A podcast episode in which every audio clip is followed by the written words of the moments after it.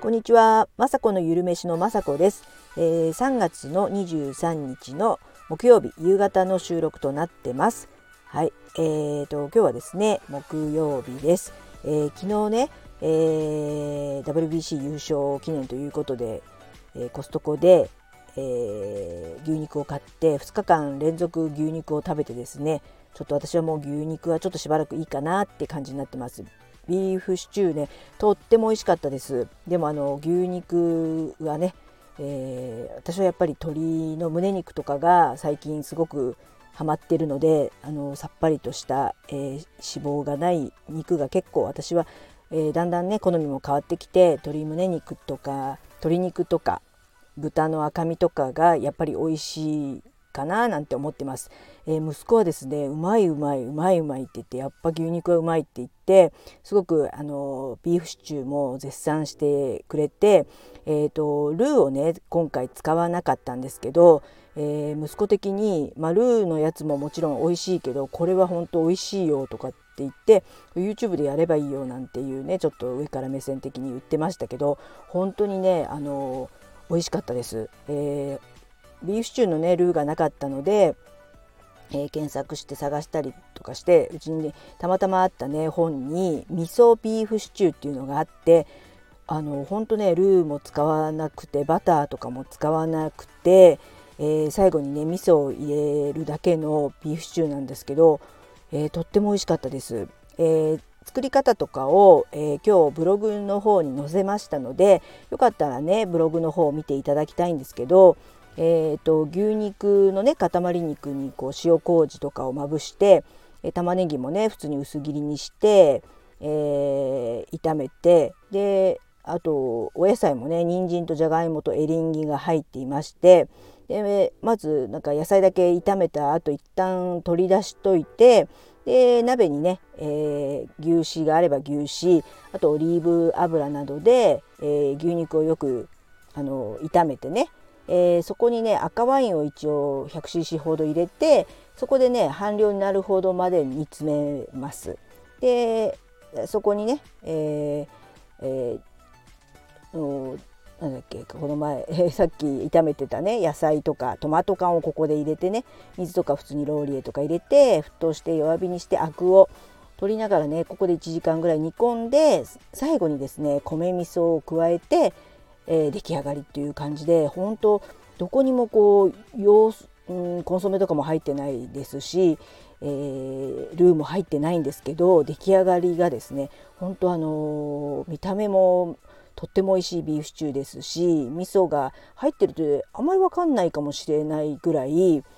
あの本当味噌ってねあのコクも出しますしすごくこう洋風のにもね溶け込んですごくすごく美味しいねビーフシチューができてまあねあの牛肉さんがねすごくいいうまみを出してくれたと思うのでこれはですね、えー、まあ、牛肉でお腹いっぱいにはなりますけどあの添加物とかあの油がね、えー、ルーってね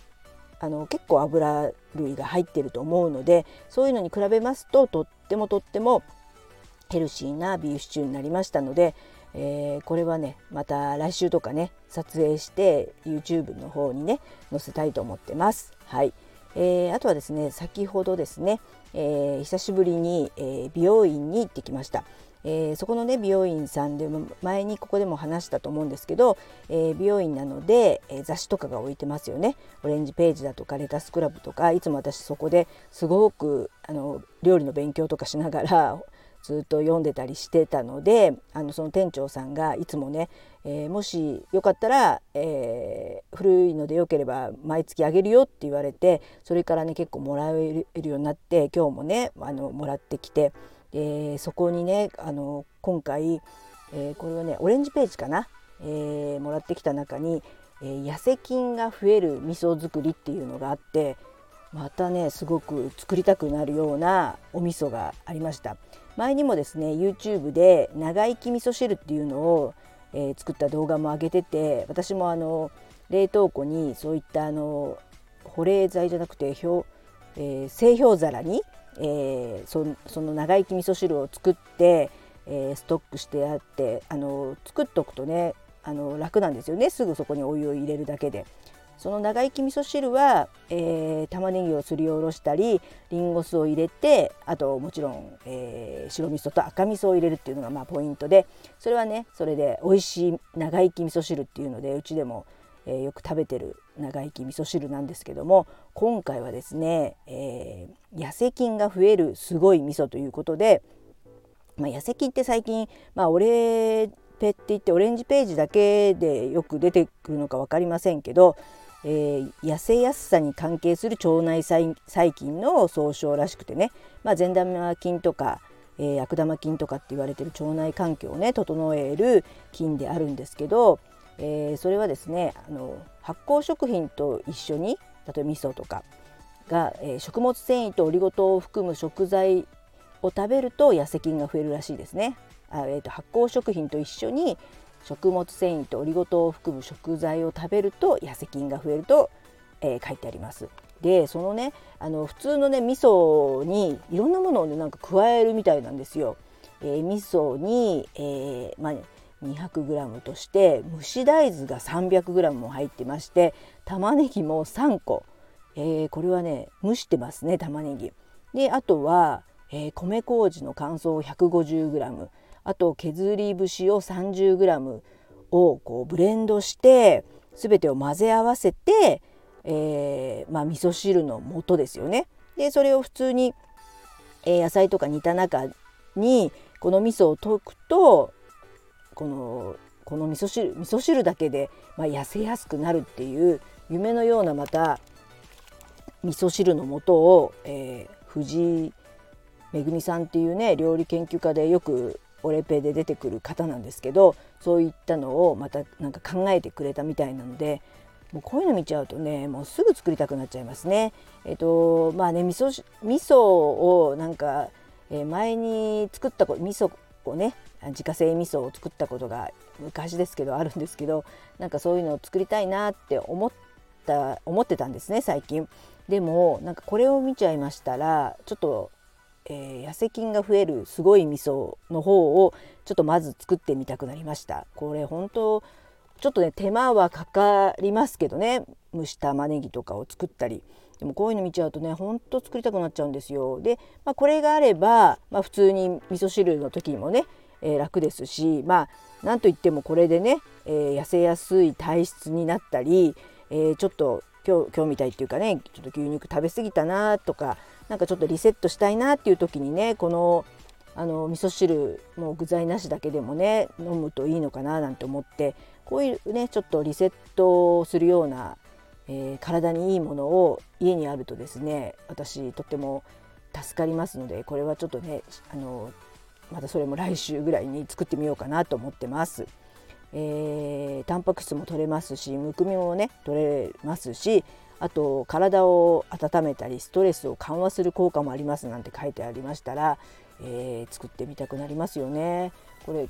先月のオレンジページの特集でありますけどなんか最近本当あのー、美味しいね料理のもちろん、えー、レシピもたくさんオレンジページとかクロワッサンとかレタスクラブとかもあるんですけどどうしてもねこう太らないというか食べて痩せるとかキーワードになってたりこれからね、えー、春になってだんだん薄着になったりしますし、えー、活動的になっていくのでちょっとねま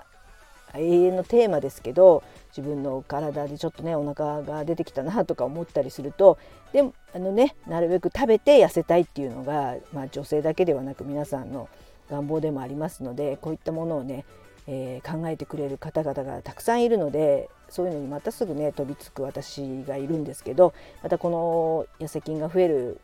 味噌も、えー、作ってもちろんね美味しそうですし、まあ、ちょっと手間はかかりますけど、えー、作ってみたいななんて思ってます。はい、えー、今日はこんな感じで終わりにしたいと思います。明日はもう金曜日なんですね。もう本当今週は祝日もあったせいかあっという間に1週間が終わりそうです。ちょっと土日にね出かける用事があるんですけど天気があんまり良くないということでまあ春ってことですよね。雨が降ってだんだん暖かくなってでこれがねあの落ち着くと一気にまた暑くなるみたいな感じでやっぱりね、えー、体力とかもねあのこれからどんどん、え、活動できるようにやっぱり何でもやっぱり食べて食べながら痩せれば一番いいですし、えー、食べてね元気パワーをつけなきゃいけないので食べることはね相変わらずちょっとね凝っちゃうというか